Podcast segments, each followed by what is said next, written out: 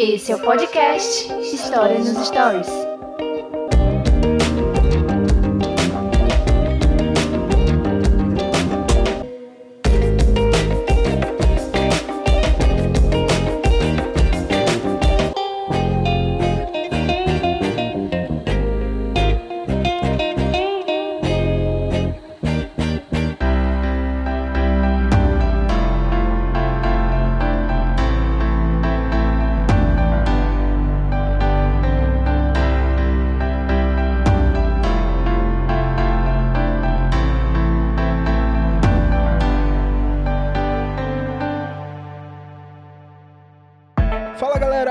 O Daniel Rinei e esse é o podcast História nos Stories.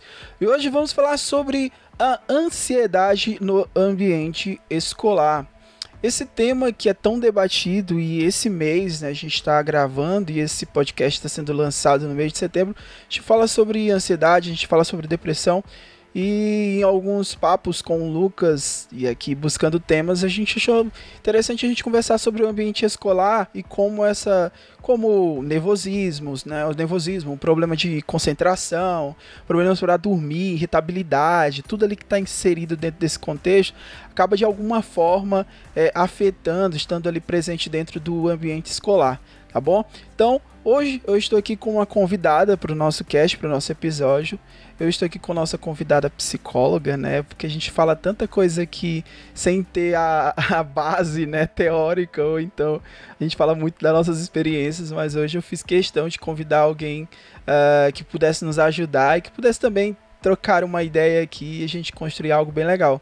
Eu estou aqui com ela, Amanda Graziella. Oi, pessoal, tudo bem com vocês? Como dito já, sou psicóloga, psicóloga clínica, psicóloga social e recebi esse convite de forma alguma iria negar, gosto muito de conversar, de compartilhar dos meus conhecimentos. É, atualmente, tenho trabalhado mais com o contexto clínico e social, mas também já trabalhei no ambiente escolar. E no que eu puder ajudar, com certeza estou disponível. Foram feitas algumas perguntas e em cima disso a gente vai estar tá compartilhando o nosso conhecimento e como podemos auxiliar cada um de vocês. Agradeço novamente o convite. E quem vai ajudar aqui a gravar esse podcast. Aliás, quem vai gravar? Quem vai me ajudar a, nesse tema aqui, batendo papo, é meu amigo que não tem um pingo de ansiedade, ele é super tranquilo. Tá? Lucas Orquiza. Fala, meus queridos, tudo bem? Aqui é o Lucas do História, do História Topia, História dos Stories também. Os dois, né? Os dois. Os dois. E né? eu sou uma, uma bomba de ansiedade. Todos os dias aí eu acordo e eu vou dormir tremendo. Mas a gente vai lidar com isso, a gente vai resolver. A gente resolve. A minha criptonita é Coca-Cola, cara. Se eu, se eu tomar Coca-Cola à noite, eu não durmo e no outro dia eu fico no efeito, cara. Aí. É, mas tá fácil, é só cortar a Coca-Cola, né? Ainda vou ter saúde ainda de, tabela, assim. Só isso que falta, cara. Então é isso, galera. Muito obrigado. Se você está ouvindo, compartilhando, curtindo o História nos Stories, faz isso agora. Se você é novo aqui, curta o História nos Stories, tá? Siga aí na sua plataforma de streaming. E compartilhe esses, esses episódios, tá bom, galera? Então sempre ajuda a gente aqui e fazer novos episódios aí, novos temas aqui. Deixe sugestões aí que sempre ajuda quando a gente está montando os temas, tá bom? Então é isso, vamos pro episódio de hoje no podcast História nos Stories.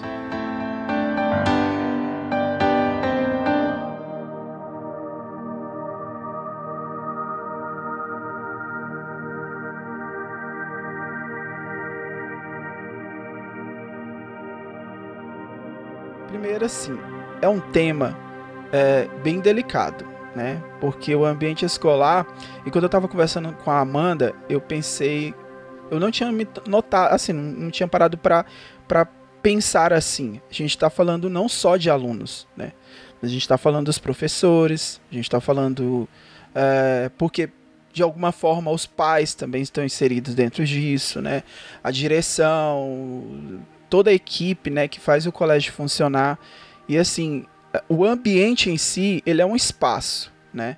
Então, o, quem atua nesse ambiente é onde encontramos, onde encontramos esses sintomas, né, de transtorno ali, de ansiedade. A primeira coisa assim que eu queria conversar contigo, Amanda, pra, é uma pergunta pessoal e para esclarecer também alguns pontos, é assim, é, o que é esse transtorno de ansiedade em si? E e as principais causas para a gente chegar ao transtorno de ansiedade, né? A ideia do nervosismo, por exemplo. Eu encontro muitos alunos e até mesmo professores com problemas de, de concentração, né? Eu, eu como professor tenho muito problema é, para dormir e uma coisa leva a outra, porque às vezes uma noite mal dormida me leva à irritabilidade, né? Eu fico muito irritado com qualquer coisa. Então, a primeira coisa, Amanda, é eu queria saber assim, é um transtorno, né? E, e quais são as principais causas para esse transtorno? Dessa forma que eu desenhei, para a gente também estar tá des... conversando um pouco sobre isso, porque assim, o que, que a gente percebe? Diante da nossa geração que estamos atualmente, tudo a gente consegue alcançar no, no, no Google, né, as respostas, e muitas vezes nós damos diagnósticos errados. Antes de entrar no contexto do transtorno, primeira coisa que eu quero trazer para vocês, para vocês também professores, ansiedade é uma coisa normal todos nós temos, ela, todo mundo tem ansiedade e ela é vital para quê? Para nos proteger diante de situações adversas. A gente se protege diante de situações que nos dão medo, que nos são novas. É, então, assim, primeira coisa, todos nós temos ansiedade. E aí vem o ponto que seria o transtorno da ansiedade, quando isso passa do natural, do normal. É, trazendo para um contexto, o que, que seria esse transtorno de ansiedade? Ele é um incômodo desagradável interno, né? Que interfere muitas vezes no nosso humor, é, a gente acaba ficando muito desconfortável e nossos pensamentos ficam muito negativos com relação ao futuro. A gente pensa sempre que pode dar alguma coisa errada. Geralmente, é, não estamos vivendo hoje, nem o passado, nem o futuro. Ficamos sempre nessa ambivalência, porque geralmente quem está focado muito no passado acaba desenvolvendo transtorno depressivo. Quem fica focado muito no futuro acaba é, é, é, evidenciando um transtorno é, de, é, de ansiedade. E aí, quando você não acaba vivenciando hoje essa mistura, essa bagunça, acaba gerando muitas coisas. E dentro do contexto que é o foco da atividade de hoje, da discussão de hoje, da ansiedade, nós podemos perceber nitidamente vários sintomas somáticos, psicóticos, e físicos dos somáticos, o que seriam os sintomas somáticos? Para primeiro, para primeiro explicar isso para vocês. Sintomas somáticos estão relacionados às nossas emoções, que nós não conseguimos digerir, o nosso corpo de alguma forma vai alertar. Com que? Com dores de cabeça, cheque, com tonturas, tensões musculares, às vezes pode desenvolver até, até uma gastrite nervosa. É, ah, então, cheque. assim, temos vários contextos nesse, nesse, nesse âmbito da ansiedade, né? É, às vezes ficamos muito apreensivos, com desconforto mental. E o que, que acontece que piora a situação? Muitas vezes esses sintomas físicos, eles confundem nossa mente a ponto de que nós não ligamos para o emocional e achamos que é só um contexto físico. Aí vai fazer os exames, não dá nada. Não deu nada aqui no exame. Muitas vezes está ligado ao emocional. E atualmente, eh, você for ver índices é, de números, você vai ver um número crescente nesse nesses transtornos, não só na ansiedade, mas no contexto depressivo também. E a gente vai discutindo por que, que também isso acontece. Você, como professor de história, também vai conseguir, consegue perceber isso nitidamente. Dentro da, da até os dias atuais, o que, que avançou, as próprias gerações, como é que elas estão vistas e cobradas, é, como eu disse, o próprio fato de nós estarmos numa geração muito ligada à internet e onde nós temos a resposta imediata, nos leva a nos sentirmos muito inquietos com as respostas e não respeitando como nós podemos nos desenvolver, como nós podemos respirar um pouco, esperar certas situações, porque para tudo se tem uma resposta, mas às vezes elas vêm com um contexto mais, mais longo e outras que vêm no curto prazo. Só que a gente está muito nessa geração de rapidez, quero imediatamente. E aí vem o contexto de adoecimento. Assim, eu, eu tô falando sobre todas as coisas aí, tipo, ativou gatilhos aqui em mim, porque é, a ansiedade é, ela é algo, como você falou, é uma emoção normal do ser humano, né? Isso é, eu acho que eu pensando assim, eu, eu tô imaginando que é uma forma de defesa do ser humano, né? Então, ele, de alguma forma, ele, serve, ele tem uma função ali dentro do nosso corpo. Nada é colocado no nosso. Nada Com está, certeza. Fora a, o apêndice, né? Que você tira, porque ele não te ajuda em nada. Mas qualquer coisa que está ali no teu corpo, ele tem uma função, né? Até o apêndice deve ter alguma função. Mas assim, o que eu tenho visto assim. Só o fato dele dar problema. É, ele dá problema porque de alguma forma ele tá ali. Ele né? tem alguma coisa dando errado. A questão dos alunos, né, dentro desse contexto. Eu acho que a gente vai falar um pouco sobre os alunos, depois a gente vai partir um pouco para os professores. Uh, aqui para a gente construir esse episódio, eu abri uma caixa de perguntas no meu Instagram, né? E por que, que eu abri no meu Instagram e não abri no Story nos Stories? Porque é, no meu Instagram eu tenho muitos alunos e ex-alunos, então eu queria ter o contato com os alunos e ex-alunos, né? Para perceber assim. É, a grande maioria já sentiu algum tipo de, de da, da, dos sintomas, né? Da, da ansiedade na sala de aula.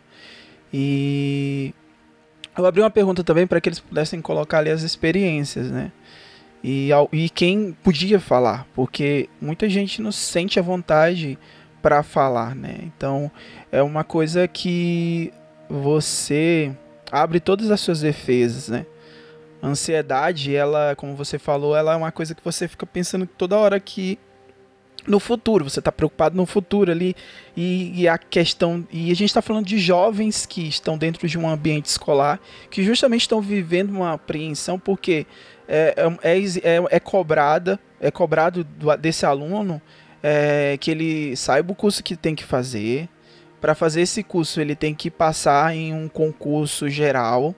Uh, se pelo menos ele tivesse estabilidade que esse concurso seria organizado da forma correta, né? Mas até nisso ele tem que se preocupar que tipo o concurso passa por muitos problemas, que é o ENEM, né? E ninguém tem certeza quando vai ser realizado o ENEM, porque toda hora tem algum problema relacionado à, à própria prova. Ele tem que se preocupar com isso além de todas as outras coisas. E os alunos eles ficam muito estressados durante o estudo, né? Uh, tem fatores assim como a mudança de escola, né? Tem, que, tem aluno que muda de escola e isso afeta muito a saúde de alguns alunos. Amanda, eu tipo, eu tenho, eu percebo isso na sala de aula, entendeu? Quando tem um aluno que está chegando de uma outra escola, é, eu vejo tipo a perna balançando, meio aquela insegurança por estar num outro ambiente, porque você é retirado de um ambiente onde você tem uma, um conforto e você tem um, já, já conhece aquele ambiente, você é colocado um, em outra circunstância, em uma outra situação. Eu lembro muito do filme uh, Divertidamente, que a personagem da, do Divertidamente, uh, a Hayler, ela saiu de uma cidade, ela foi morar em outra cidade, ela tinha que entrar em outra escola, tinha que ser inserida em um outro contexto social. Então isso gera uh, ansiedade para os meus alunos. E a questão das notas, né?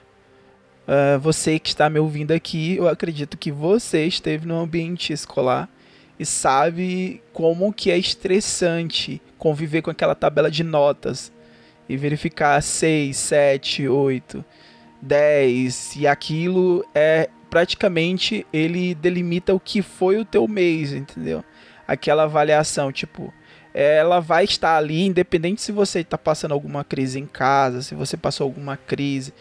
Essas notas elas acabam gerando essa ansiedade nesse resultado. É, e isso agrava bastante é, a saúde de, dos nossos alunos, né, das crianças, né, porque a gente está falando de criança. E assim, é, eu queria saber de ti assim, os riscos que a ansiedade ela pode, ela pode trazer para os nossos alunos assim. Sabe se a gente pode delimitar, a gente pode desenhar os riscos, né, para depois a gente pensar nesse quadro e assim a gente a gente ter uma noção do que o que deve ser feito. Então assim, quais são os riscos que a ansiedade ela pode trazer assim para os nossos alunos assim, Amanda? Ótimo. Daniel, antes de eu falar dos riscos, hum. eu acho interessante diante da tua fala trazer um pouco da naturalização da ansiedade que eu trouxe, e depois a gente vai trazendo as coisas que acabam Sim. acontecendo de forma que prejudica de fato. Porque você trouxe bastante o que tu visualiza dentro de sala de aula. Então, em cima disso, a gente vai se identificando também nesse processo. Primeiro momento que a gente tem ansiedade, que aparece ansiedade. É, eu vou trazer no contexto de vida, depois eu trago do ambiente escolar.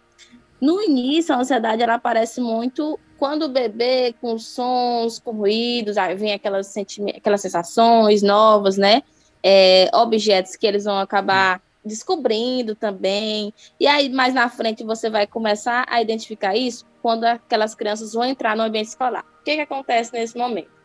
É, as crianças elas vão estar em um novo meio social, com outras pessoas que não eram do convívio dela, e aquilo gera uma ansiedade de, de separação. Algumas crianças não conseguem é, naturalmente desenvolver isso tranquilamente, acabam desenvolvendo realmente e precisam de psicólogos e desenvolvem outros de, de transtornos, porque a ansiedade ela não desenvolve somente o transtorno de ansiedade generalizada. Tem o pós-traumático, tem a separação, que é geralmente na infância, tem o próprio toque, tem vários tipos de comorbidades que podem surgir diante de, da ansiedade quando ela está exacerbada. Como você mesmo apresentou, na, na infância tem essa forma como eu trouxe. O contexto de você entrar em um ambiente novo, estar separado de pessoas que eram do seu convívio, e agora, nesse momento, você vai estar em um ambiente com outra, outras autoridades, com pessoas de outras famílias, e como é que vai ser isso, como é que e tem crianças, como eu digo, que não, não conseguem lidar tão bem com isso. E aí, na caminhada, você acaba se tornando, ficando mais seguro quando você se mantém na mesma escola.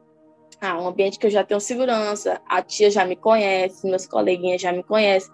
Mas e quando eu começo a mudar de escola? Eu, particularmente, eu sempre trago alguns contextos sobre mim. Eu, particularmente, fui uma, uma criança que mudei muito de escola. É, muito mesmo. Eu acho que eu passei por seis escolas durante é, o meu período de, de, de ensino, né? E foi um processo difícil. Enquanto eu estava no meu bairro, ok. Quando eu fui para o centro, porque quem estuda no bairro e vai para o centro sente uma diferença muito grande, tanto no contexto social, como nas comunicações, a conversa, tudo muda. Vou, então, Amanda, como é que você chega... Eu vou só Oi. contextualizar para o pessoal que não é daqui de Teresina, tá? Sobre essa questão do centro e do bairro. Quando a Amanda tá falando sobre isso, é porque aqui em Teresina, é, ela é uma cidade provincial, tá? É uma capital, mas a gente é quase uma província. E nas escolas do centro, né, as escolas particulares, tem as escolas públicas. Nas escolas públicas você não encontra muito isso. Por quê? Porque é uma questão social, né? Então, assim, as escolas particulares do centro, você tem um, uh, um outro tipo de, de, de, de prática social. Você tem, você tem muitas situações ali que muitas vezes nas escolas do bairro, por ter uma menor estrutura e por receber poucos alunos, você não, não se depara com isso, entendeu?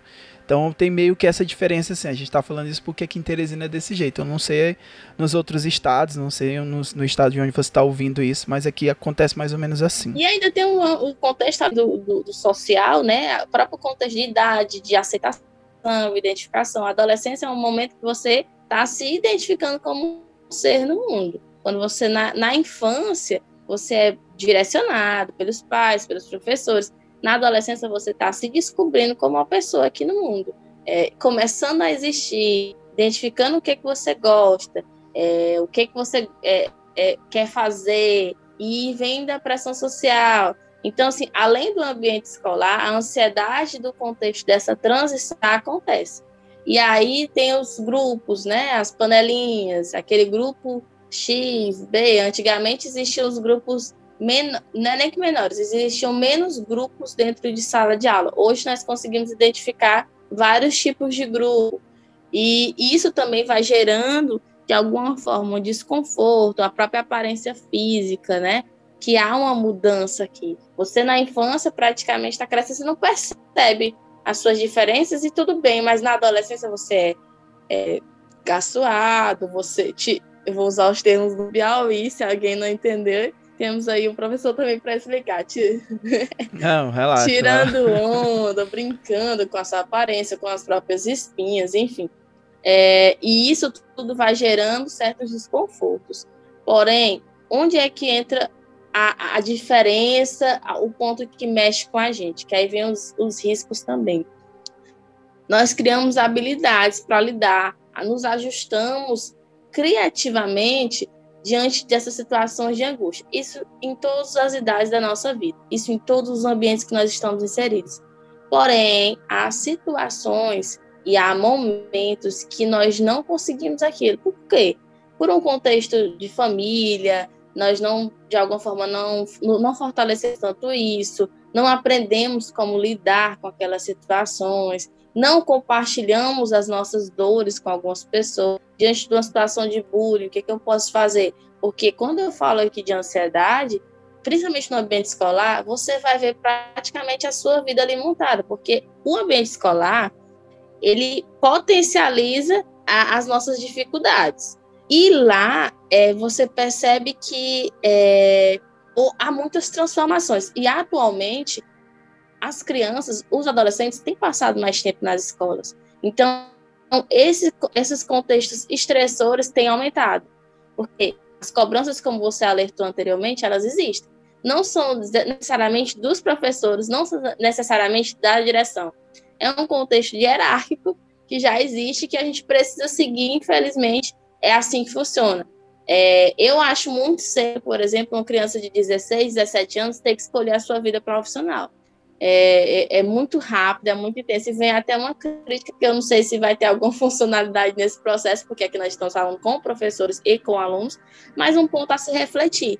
Por que, que nós precisamos decidir tão rápido a nossa vida profissional, sendo que a gente ainda está no processo de identificação pessoal?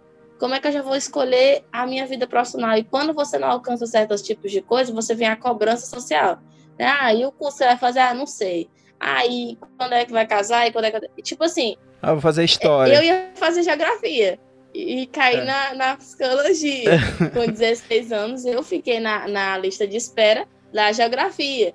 E aí eu nem sei. Olha, pra você ver, eu era. Ah, tu fez bem escolher psicologia. sim, sim, mas geografia é uma. Geografia é muito chato, cara. Não, é não, é maravilhoso. Eu gosto de geografia, mas enfim. Então, é, nós precisamos perceber o que que tem gerado muitas vezes essa ansiedade e até que ponto, porque até que ponto é saudável, porque nós sabemos quem somos. Melhor do que qualquer um, nós sabemos. Se nós não estamos sabendo, já é um ponto de é, trabalharmos o nosso autoconhecimento. Como assim? Por muitas vezes nós estamos em transição de vida, nós estamos em modificação, nós estamos numa caminhada, mas a gente não percebe como é que está as nossas mudanças. Quando eu era tinha 12 anos de idade, eu amava chocolate. E aí eu fico comendo aquilo constantemente porque eu digo que amo e eu começo a ganhar vários presentes. Eu estou falando de um contexto pessoal meu.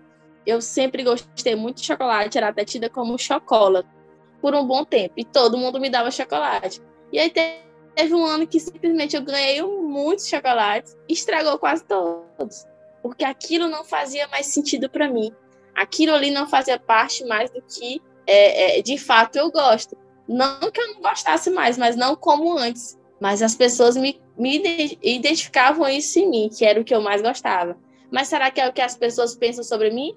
Ou é o que eu consigo identificar a respeito de mim? E por que, que eu estou falando de um contexto tão distante, Amanda? Nós estamos falando do ambiente escolar. Porque as nossas vidas, elas não se focam somente em um ambiente. O ambiente escolar faz parte de tudo isso. Mas o ponto principal de toda essa nossa conversa que vai ser aqui é o autocuidado, é o autoconhecimento. E como é que eu faço isso? Me percebendo diante das situações. Me colocando. E como é que eu me percebo diante das situações se meu pensamento está sempre constante no futuro? ah, e como é que vai ser amanhã, e como é que vai ser na outra semana, e, e o Enem, e a prova, e não sei o quê. Tu trouxe uma fala que me, me fez refletir, e eu quero que vocês reflitam junto comigo. É, você trouxe muito assim, ah, tem que se preocupar com o Enem, se não der certo, tem que se preocupar com o concurso, e se não der certo, será que eu tenho que me preocupar com coisa que não vou ter, não vai ter o que fazer com aquilo? O Enem mesmo que você trouxe. É, a gente não sabe se as questões podem estar erradas, a gente não sabe se a data vai ser a mesma, a gente não sabe é, o, o, tema, enfim. Aí eu me preparo, eu estudo e eu vou me preocupar com o contexto que eu não posso fazer. Porque o que, que eu posso fazer, Daniel, diante de uma situação que eu não, não posso interferir em nada, eu, como aluno, só vou ter que fazer a prova. Então, o primeiro ponto e a primeira orientação que eu dou a vocês é eu preciso colocar aquilo que está ao alcance das minhas mãos. Para me diminuir a minha ansiedade, eu preciso ser realista com, com o mundo, com o que eu, onde eu estou inserido. Não adianta eu querer tomar as direções ou fazer a, a, é, ficar pensando no que o A vai fazer, o que o B vai fazer, o que vai acontecer, sendo que eu não tenho como interferir nesse processo. Como é que eu posso interferir que o, Enem pode mudar a data ou não? Como é que eu posso interferir? Como vai ser essas provas? Como é que eu posso interferir se vai ter questão errada ou não? Cabe a mim fazer o quê? O que, que está dentro do meu alcance? E isso eu me trago para a realidade. Eu me presentifico para o momento atual. Eu coloco meu pezinho no chão, olha, hoje, o que, que eu posso fazer diante disso? E aí vem até um contexto. Muito, eu vi uma pessoa que falou sobre provas, né, que tinha dificuldade em tal matéria. Uma das questões que tu me trouxe, que elas mandaram para você. E eu fiquei assim, se eu percebo que aquilo é a minha fragilidade, se eu percebo que aquilo ali é onde eu preciso melhorar, eu acabo focando mais naquele assunto, eu acabo focando mais naquele tema. É como uma guerra, se eu sei que eu. Vou, vou falar nem guerra, não, vou trazer um contexto mais atual. Academia. Se eu percebo que eu, particularmente, eu tenho. É, eu queria muito que meu braço ficasse grande, tá? Quem não me conhece é, fisicamente, eu queria muito que eu tivesse. Eu queria um braço maior, musculoso. E não crescia, era como se eu estivesse fazendo nada com ele. Mas para que pudesse acontecer, eu precisei de um processo, treinar bastante o meu braço, para que eu conseguisse começasse a desenvolver para ele começar a crescer também. Então, se ali é a minha fragilidade, eu começo a focar mais nela. Eu atendo uma adolescente e ela falou: Amanda, eu tenho muita dificuldade com português. Gosto muito de matemática, mas português é uma área que eu tenho dificuldade. E a prova desse final de semana é português. Falei, pois então vamos. E aí já estava dizendo, eu acho que eu vou tirar nota baixa.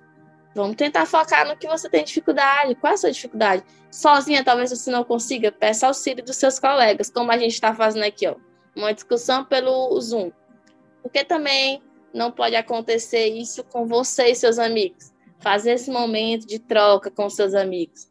Isso também é uma relação, isso também é, um, é uma forma de ajuste.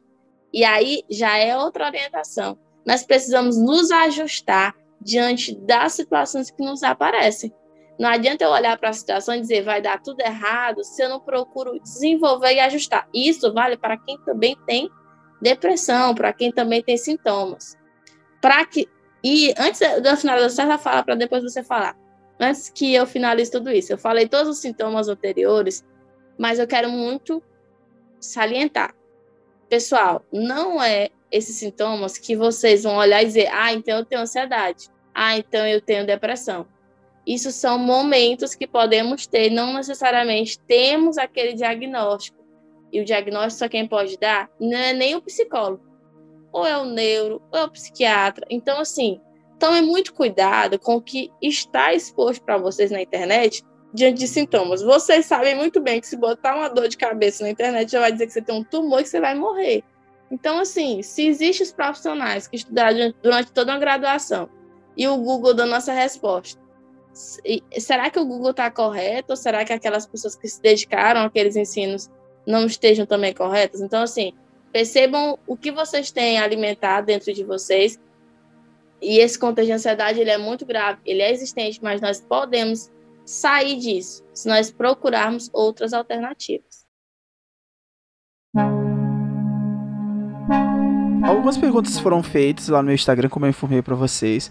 Ah, até tava dando aula essa semana e em off, assim, eu confundi a data da gravação. Eu pensei que era na semana passada. O pessoal, a gente tá gravando no dia 25 de setembro. Eu pensei que era uma semana antes. Eu sentei, falei com o Lucas e fiquei esperando a Amanda assim. Pô, vou gravar com a Amanda já já. E depois que eu fui me tocar, que eu tinha marcado para o dia 25 de setembro. Oh, meu pai. Então eu fiquei, depois eu parei para pensar, meu Deus, onde é que eu tô com a cabeça, cara? Eu tô é, tanta coisa, tanta correria, assim, que eu acho que isso é pra, isso eu acho que não é nem problema de, de é, psicológico, não. Isso é, eu já tô ficando é caduco mesmo da cabeça, já tô ficando velho demais. É, eu tô me perdendo. Mas as perguntas dos meninos foram interessantes. Eu estava dando aula essa semana e alguns me perguntaram, professor, cadê o programa? Já vai, vai ser lançado, vai e tal. Aí eu expliquei para eles, calma, a gente tá, tá tudo certinho já, obrigado.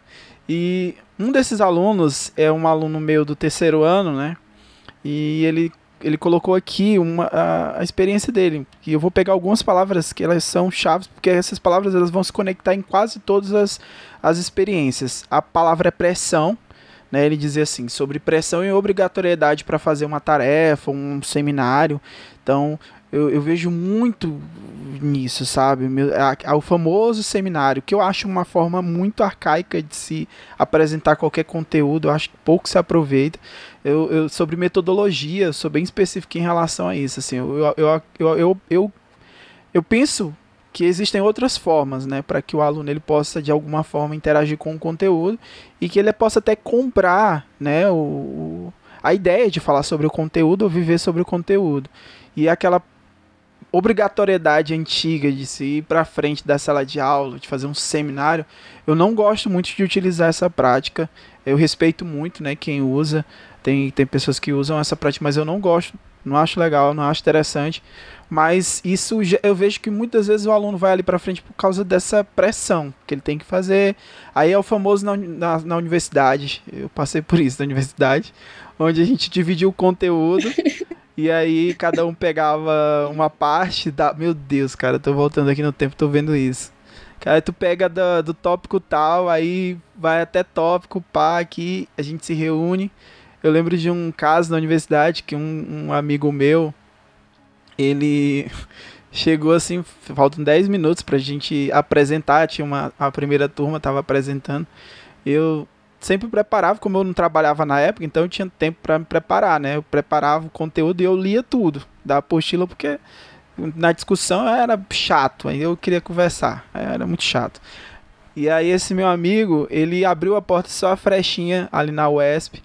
Aí ele me chamou, assim, vem cá, vem cá, vem cá, vem cá. Aí eu fui lá fora. Quando eu cheguei lá fora, ele tava com a primeiro tava um cheiro de vinho lá em cima, por cima. Eu, gente, quem é que tá. Tem uma vinícola aqui ou alguém tá fabricando vinho aqui né, nesses corredores? Eu não tô entendendo. Eu olhei pra blusa dele, a blusa dele era branca, tava toda manchada de vinho. E ele, Daniel, deu, deu errado aqui, deu errado, eu não vou poder apresentar, não vou poder apresentar.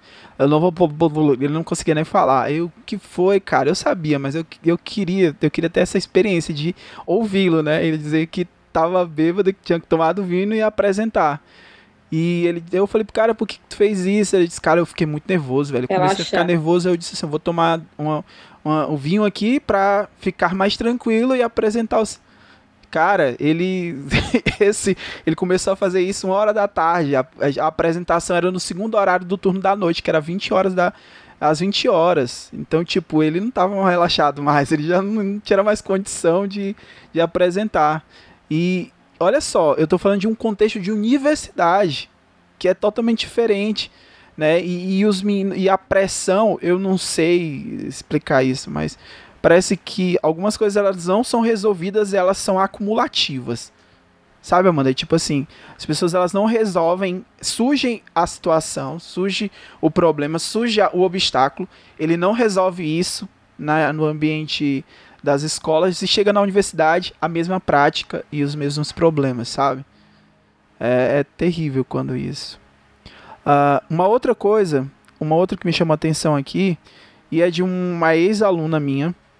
E essa aluna, eu sempre conversei com ela em sala de aula porque eu sabia que ela tinha crise de ansiedade, porque ela já tinha me dito e também na escola a gente recebe algumas orientações só para poder ficar ligado, porque a gente vive num, num, contexto da sala de aula onde tudo é muito intenso, né? As coisas elas acontecem, a gente tem que estar tá de olho em tudo. E eu não sou psicólogo, então como professor eu, eu só posso verificar, né? E notificar uh, a psicopedagoga da escola para que ela possa ter algum tipo de orientação. Mas como eu conheci o caso dela e ela era, a gente tinha uma abertura, né? Eu sou conhecido dela, família dela, eu, eu ficava observando ela na sala. E ela escreveu aqui, ela colocou o depoimento dela, disse assim, ó, pressão não só externa. E eu acho interessante que a visão dela já não é mais a visão de aluno, né? Porque ela saiu da escola. Então ela coloca que ela consegue hoje identificar, como a Amanda falou, sobre a, o sabe o, o, sabe se perceber né conhecer o que está acontecendo que tipo de pressão é essa de onde vem essa pressão então ela falou assim a pressão não era só externa mas ela diz assim tinha pressão interna né que é bem pior a pressão interna é bem pior e ela é mais difícil de lidar. E ela falou também sobre a pressão de todo o contexto, né? Ter que fazer o vestibular, é, foi uma das coisas mais complicadas e mais traumáticas assim para a vida dela. E eu, eu vejo isso também, Amanda, porque essa pressão, a palavra parece que ansiedade ela vem de alguma forma associada à ideia de pressão, né? Eu vou te contar uma experiência minha sobre o estar ansioso, porque eu não tenho diagnóstico em nada, então eu não posso falar como que eu tenho algum transtorno ou algo do tipo. Mas eu, eu sempre me preocupei muito com o que pode acontecer. Então, tipo assim, eu me preocupo com meus alunos. Eu comecei a tomar para mim, em alguns momentos, a, dor, a, a ansiedade dos meus alunos.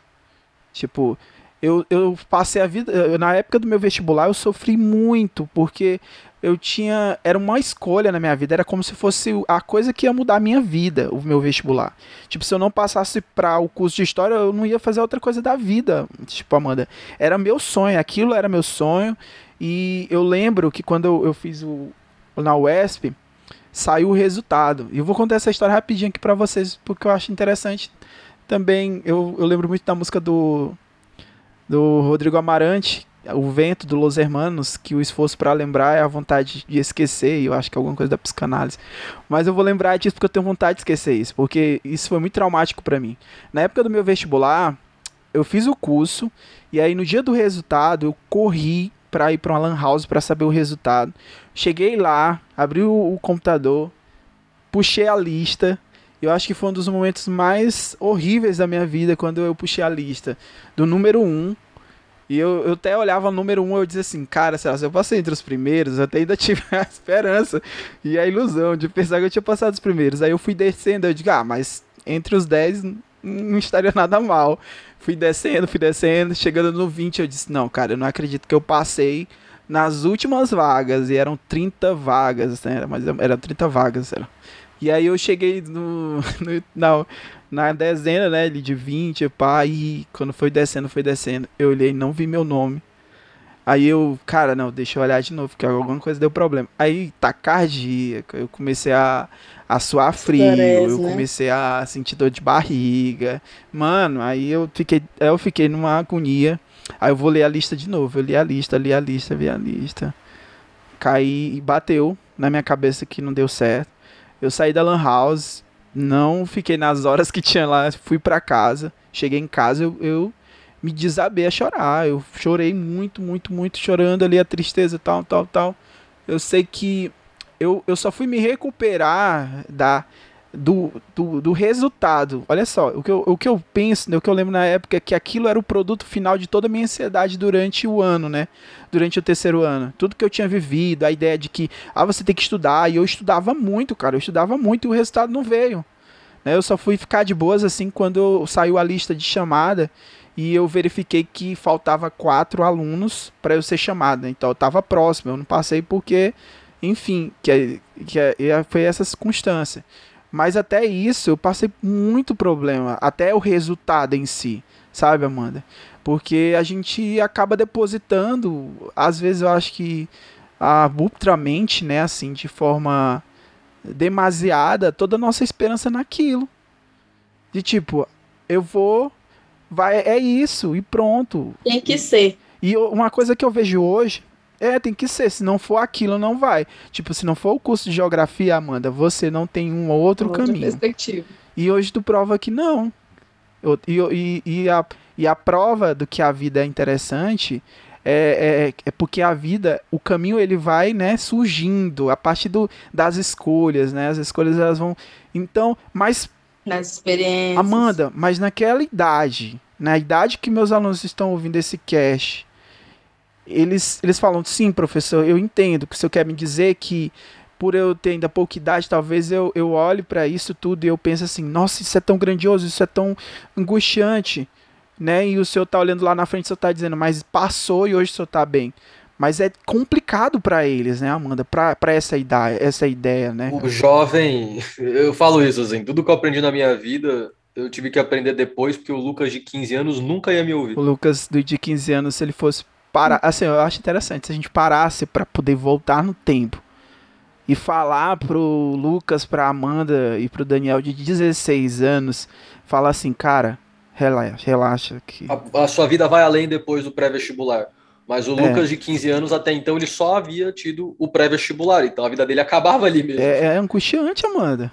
Sim, Angustiante. sim. Eu tô, tô achando essa, essa, essa discussão bem legal e já veio várias coisinhas aqui na minha mente. É, vamos ver se eu consigo, porque foi muita coisa, Daniel, que tu falou. Mas vamos falar um pouquinho desse final logo para a gente ir para outra parte que trouxe da pressão. Porque eu acho que faz muito sentido a tua fala e a do Lucas acerca de idades, de tempos, de como é que foi aquilo para ti naquele momento, como as angústias são geradas diante das pressões que nos são colocadas, como eu trouxe anteriormente, é, todos nós, é, de alguma forma, somos pressionados e pressionamos alguém ou alguma coisa. E como disse uma das tuas ex-alunas, é, o interno ele acaba afetando muito mais. Mas esse interno iniciou no externo, um contexto social onde a gente está inserido, onde as pessoas querem que nós venhamos a fazer sempre as nossas escolhas anteriormente é, de de fato assimilarmos isso. Isso vem muito a ver, tem muito a ver com o respeito. E esse respeito, muitas vezes, nós esperamos que a sociedade tenha para com a gente. Porém, eu faço uma chamada, e isso vai para jovens, crianças, adolescentes, adultos, tanto faz. A gente precisa fazer uma chamada de respeito a si. Na época que Daniel, na época que o Lucas, na, na época que eu estávamos na escola, nós talvez não tivéssemos pessoas para dizermos, cara, para um pouco e se respeita, porque nós estávamos diante de uma pressão. Vocês trouxeram, cara, mas não, não, teve como, não teve como eu parar aquele momento. Primeiro, por mais que você tenha tido aquele momento de angústia, mas aquilo te ensina e te traz como memória. Você trouxe assim, Amanda, eu queria esquecer. Mas será que esquecer esse momento te traria a uma situação hoje de referência, de aquele momento foi traumático? As dores, elas são úteis para que nós venhamos crescer. Os dias nublados são úteis para que nós venhamos aprender a desenvolver. Nossa vida não é só de alegria, então nós teremos também dificuldades. Eu entendo a pressão que nós passamos e como você trouxe do seu amigo. Ah, ele foi beber. Buscou ali o ajustamento criativo que ele teve foi a bebida alcoólica. E muitas vezes, e aí vamos entrar para um assunto mais sério, é a automutilação, na pressão de eu preciso resolver, tá doendo, não sei o que fazer. Então eu faço um convite novamente Vamos tentar ajustar esse processo. O que cabe a mim fazer, eu faço. O que não cabe a mim fazer, eu tento organizar. E entra até um processo de pandemia. Assim que iniciamos a pandemia, veio uma coisa: tem que estudar, tem que fazer atividade física, tem que aceitar, tem que não sei o quê, tem que conversar com os amigos, e você começa a entrar numa pressão também. Você precisa estar fazendo tudo isso para que a sua vida esteja ok. Agora eu pergunto a vocês, e é uma pergunta retórica: é possível que alguém esteja bem 100% o tempo todo? Não. Nós teremos as nossas dificuldades, nós teremos as nossas necessidades, mas cabe a nós compreendermos que elas podem nos orientar. Eu sei que no momento da aflição é muito difícil. E aí eu vou trazer um contexto pessoal meu. Eu sou psicóloga, ok, mas eu também tenho ansiedade não com diagnóstico fechado de crise de, de transtorno de ansiedade, mas eu tenho crise de ansiedade diante de certas situações. Como assim, Amanda? Você, a profissional da saúde mental, tem. Todos nós estamos passíveis disso. E a minha desenvolveu durante a pandemia. Antes eu tinha ansiedade normal, de pensamentos, de às vezes ir dormir e ficar com insônia, e ficar pensando, será que vai dar certo isso? Será que vai dar certo aquilo? E isso acabou desencadeando durante a pandemia. E aí como é que vamos aprender a lidar com tudo isso? Nós precisamos ajustar. Agora vem o ponto, Amanda, eu não estou conseguindo sozinha. Peça ajuda, você precisa de auxílio. Às vezes você precisa de acompanhamento psicológico, como eu disse. Hoje muitos adolescentes eles têm caminhado para isso e eu fico muito feliz que os pais têm se atentado a isso. Amanda não tem uma condição financeira, existem trabalhos gratuitos pelas clínicas e escolas e que trabalham diretamente com ansiedade eu gosto muito dessa minha visão de social e, e, e individual, que é a clínica, para que vocês percebam que a ansiedade não é um problema somente individual, clínico, pessoal. Ele é um trabalho também coletivo, como você mesmo trouxe. Nós precisamos trazer respostas. Nós precisamos ter a melhor nota. Como o Lucas também trouxe, eu ali para mim o pré-vestibular era a última chance. De alguma forma era como se ali fosse nortear toda a minha vida, porque existe um contexto social que pressiona para tudo isso. Mas aí o convite novamente eu faço: que tal viver um dia de cada vez? Que tal viver um momento de cada vez? Vai existir os outros, mas antes dos outros existe você. E esse processo é um processo que é, parece que a gente, a gente anda a vida toda e acaba não existindo. A, a gente muitas vezes existe em função do que o outro me faz, sabe? De você responder ao que o outro está querendo de você, de você escolher um curso esperando, fazendo de acordo com o que o outro responde, com o que o outro deseja. E às vezes isso de forma muito inconsciente. Porque eu estou falando aqui para vocês, parece que é forma palpável. Não é porque fulano de tal disse e aí eu vou. Não é nesse sentido. É nesse sentido realmente inconsciente. Alguém tem uma ação e você tem uma resposta daquilo, de forma inconsciente você responde aquela, aquela coisa e você não existe. Você existe para o outro. E aí vem o processo de adoecimento. Como eu disse, tanto em depressão, como em outros diagnósticos, como ansiedade também. No momento ali, nós, por muitas vezes, não temos esse, esse, esse, essa segurança. Para quem que eu vou recorrer? Se todo mundo quer que eu faça alguma coisa, se todo mundo quer que eu faça, é, tome uma decisão, uma posição. E aí a oportunidade de quem está ouvindo esse podcast nesse momento. O que eu convido realmente a você é parar, peraí, e eu? Porque às vezes a gente diz que é, é uma preocupação nossa, mas é muito mais uma preocupação do outro do que nossa. Antes de eu fazer psicologia, eu passei dois anos parada. E talvez, eu não sei, eu, eu não sei se foi maturidade, se foi maturidade, mas eu decidi, cara, terminei meu ensino médio, eu vou passar, e eu não passei na, no, no vestibular, eu vou passar seis meses descansando, porque para mim, o ano do terceiro ano foi muito cansativo. Amanda, tô falando de mim, fez sentido isso para mim. Até porque eu terminei não com 17, eu terminei com 16 anos. Então eu não me sentia ainda segura para tomar uma decisão acerca de um curso. Então eu decidi, eu quero esses seis meses descansar. Então, eu descansei, não só dormindo, tá, gente? Eu ia visitar o meu pai. Então, assim, eu primeiro assimilei aquilo que estava acontecendo, vendo meus amigos entrando na faculdade, e eu não, vamos assimilar. Você não é seus amigos, aquela história de você não é aquele. Você tem a sua vida, você tem as suas posições, você tem a sua escolha. Então, eu fui devagar. E aí, no segundo semestre, eu decidi fazer o pré-vestibular.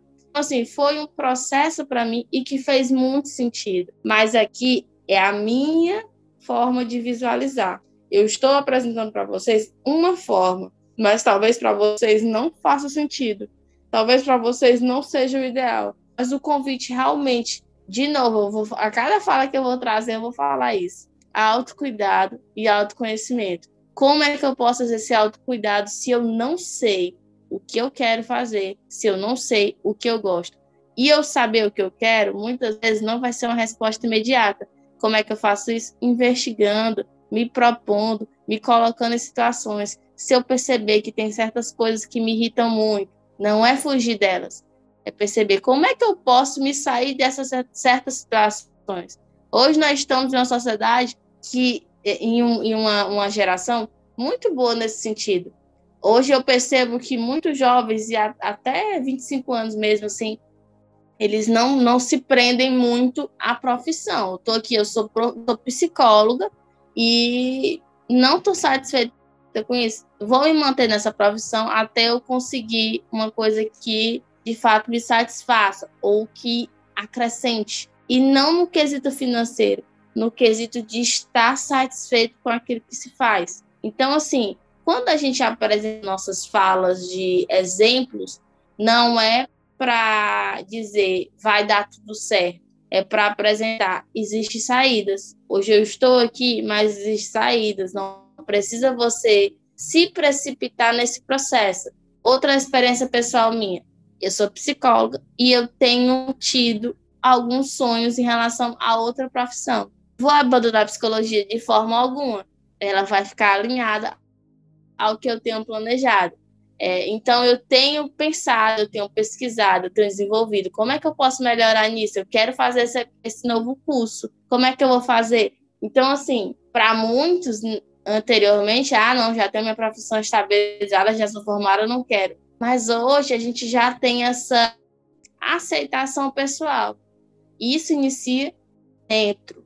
depois vai para o externo. A gente muitas vezes diz que é o externo que está trazendo peso sobre nós, mas é o que a sua aluna disse. Quem traz mais peso somos nós mesmos. Então, o trabalho tem que partir de onde? De dentro para fora. Para que quando o outro não me aceitar, eu já estou tão blindada e já sei tanto o que eu quero, não faz sentido a sua fala para mim, mas ok, eu aceito, fiquei com ela e eu fico com a minha.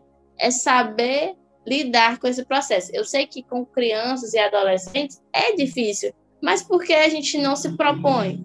Eu vejo muito uma geração muito é, é, é, é, é propícia e, e, que pode fazer essa autoanálise. Né? A, a infância anteriormente, an, anos atrás, muito, muitos anos atrás, ela não tinha nem a possibilidade de estudar. Hoje nós temos é, o ensino obrigatório a todas as crianças, e quem não segue isso acaba respondendo judicialmente. Então, em cima do que a gente tem, a gente pode aprender e evoluir. A Amanda, ela falou tudo que você tem que fazer, sabe? Tudo que se você se identificou em algo que é, eu, eu vou falar assim porque eu tô falando a questão dos nós. alunos. É porque é, somos nós, verdade. Mas falando pro professor aqui, é, qual o papel do professor diante disso assim? É. Ele tem que fazer o quê? Principalmente o papel da escola, né? É uma coisa que a, a minha coordenadora, ela sempre conversou comigo, ela sempre falou Sim. assim, Daniel, é, você é professor, você ensina, e nessa questão de sobre o emocional, sobre essas as questões dos transtornos, a gente sempre como professor a gente tem que ter um certo cuidado. Eu sempre tive um certo cuidado em falar isso em sala de aula, entendeu? Porque uh, motivar um aluno, você falar palavras né, relacionadas à motivação, contar uma experiência, eu gosto muito de fazer isso. Eu, eu tenho muito momentos assim que eu sou mesmo de ser aberto para meus alunos e conversar com eles mas eu consigo e eu acho que o papel né, da escola e do professor é identificar né, os alunos que apresentam esses sintomas e o professor e a escola tem que se tornar um agente de transformação nesse caso, né? E não só de transformação, mas também para reduzir os danos, né? É, porque é muito importante, cara. E eu digo mais uma coisa, sabe, da relação aos professores, é, eles têm esse cuidado, mas é, é, muito interessante ver como os professores hoje se portam dentro de sala de aula. É, Para que aquela leveza venha existir mais, eles acabam se tornando um pouco mais presentes. De fato, trazendo esses exemplos para que eles lembrem de como é que foi, para que os alunos percebam que todo mundo vai passar por aquela fase, mas que é possível é, vencer ela, né? E há professores que não têm essa didática tão grande de comunicação. Exato. E ok, é a sua forma de atuação. E aí já entra até num contexto até de ansiedade dos professores, mas eu não sou como você, então como é que eu faço? Seja autêntico. O aluno, tem aluno que ama aquele professor mais rígido, que é, é mais metódico, é, mas ele gosta porque aquele professor geralmente é autêntico. Então, seja autêntico, fuja dessa ideia de que você precisa fazer um personagem dentro de sala de aula. Hoje, nós não estamos mais naquela a, aquela questão arcaica, né? De que o professor precisava se portar de uma forma continuamente. Claro que tem um contexto de ética, com certeza vocês têm a ética que o professor deve se colocar dentro de sala de aula, porém, você tem a liberdade de ter a forma de trazer aquilo para o aluno. Isso de forma online, como de forma presencial saiba identificar isso. Nem todos têm habilidade com as mídias sociais, nem todos têm habilidades com vídeos. Então, é, é procurar meios que aquilo te faça mais confortável, mas não fugindo da autenticidade, que é o ponto-chave para todos, adolescentes ou adultos ou professores autenticidade. É fundamental, né, que quem apresente, verifique e seja identificado que tenha sintomas graves de ansiedade, procure uma ajuda médica, né? Com certeza. É, para avaliar. E não medicação tudo. por conta própria. Exatamente. né? Para avaliar o possível transtorno, né? E aí, da partir daí, por exemplo, você encontrando Amanda, você encontrando um psicólogo, a psicopedagoga da sua escola, gente, fale é, às vezes a gente é complicado esse ato de você chegar ou falar procura alguém, sei lá, alguém que você se identifica, é, que um professor que você perceba que é um professor que é realmente seu amigo, que vai lhe ajudar. Ou seja, tente falar alguma coisa. Né? Eu, eu, acho, eu acho complicado porque eu sei que é complicado. Existem barreiras que Sim. te impedem, às vezes, de se comunicar e, e de tentar falar sobre o seu problema, mas é necessário porque para se você tenha entender identificar se tem um transtorno e depois começar um tratamento, vai evitar prejuízos, né, que poderiam acontecer ali se você não passar por esse processo. Então, assim, Isso. esse episódio eu queria é, tudo que eu queria foi suprido acima da minha expectativa. Então, assim, uh, eu, o Lucas, ele sabe que a gente fala muito sobre temas históricos aqui. Amanda, muita coisa, claro. Um episódio é um podcast de história, mas a gente a gente fica feliz quando a gente leva algo como isso, como, sabe, como algo que possa ajudar as pessoas. Então, assim, eu espero é, Espero que você que ouviu esse episódio, você professor, a gente não abordou tanto a questão do, do, do professor, eu acho que a gente vale um episódio depois para a gente falar só sobre, é mais um dos temas que eu, a gente sugere durante os episódios, mas falar sobre o próprio professor, a saúde mesmo do professor, mas eu espero Sim. que possa ter ajudado vocês. E eu quero agradecer aqui, Amanda, é, pela sua disponibilidade desde o primeiro momento, do primeiro convite, quando eu pensei assim, algo assim, eu pensei, poxa, isso aqui é, é muito útil. Eu de todas as coisas que vieram na minha cabeça, a primeira coisa que veio na minha cabeça e o, a referência de psicóloga foi a Amanda. Eu disse, a Amanda é a psicóloga que precisamos para para se comunicar aqui com a gente aqui para os ouvintes do podcast Histórias Histórias. Muito obrigado, Amanda. Muito obrigado mesmo. Demais cara. o convite. E eu só quero finalizar com uma coisinha. É muito importante importante que você que foi encorajado a, a falar, fale. Mas você que talvez não esteja passando por isso, não ridicularize. A palavra empatia, ela tem se tornado muito vaga, isso. muito distante. Empatia não é eu me colocar no lugar do outro. É a forma como eu, eu penso que, é, assim, como o outro está pensando, e em cima disso, eu respeito a forma dele de pensar. Então, assim, respeite os sentimentos, as emoções, cuidado com as ridicularizações. Se você percebe que o seu colega está com dificuldade, dá um sinal, cara, tá tudo bem contigo. Precisa de ajuda, conversa com a psicóloga da escola, é, conversa com o psicopedagogo, conversa com sua mãe. Se talvez você não tenha essa liberdade dentro de casa, procure esse suporte. Mas é muito importante que a gente não venha ficar refém desse tipo de sentimento. Como eu disse, a ansiedade é normal, mas quando ela passa de um certo limite, isso pode se tornar um transtorno. É, e às vezes você está em crises de ansiedade, não necessariamente você precisa ter o diagnóstico. Tomar cuidado, não use medicações por conta própria. Às vezes é, nós temos essa, esse hábito, né? Nós brasileiros acabamos tomando remédio aqui, ah, tô com uma coisinha, vou tomar aqui, tá, um remédio que vai passar. Tome cuidado com isso. E é isso, gente. Muito obrigada pelo convite. Fico muito feliz que você pensou em mim. Estou sempre disponível, tá bom? Sou muito aberta a qualquer tipo de discussão. Gosto muito de trabalhar com isso. E entenda que existe sim um impacto da pandemia nesse processo, mas que nós podemos nos ajustar, ressignificar os processos e conseguir é, é, nos tornarmos melhores. Há coisas que são fases, há coisas que são momentos, mas há situações que nós precisamos de ajuda psicológica, médica. Então, não se cale, peça auxílio, qualquer coisa também, vou estar aqui disponível, tá? É, depois o, o, o, Daniel passa meu Instagram direitinho, qualquer coisa pode mandar mensagem, que eu sou sempre super aberta para a gente ter um, um papo, tá bom? Agradeço. Um abraço a todos. É isso, galera. Na descrição desse episódio tem todos os contatos da Amanda, então lá você pode entrar em contato com ela e conversar, tirar suas dúvidas desse episódio. Esse episódio ele não acaba aqui, ela continua nas redes sociais, lá no História Utopia, no História nos Stories e no Instagram da Amanda você pode tirar dúvidas. É isso, Lucas.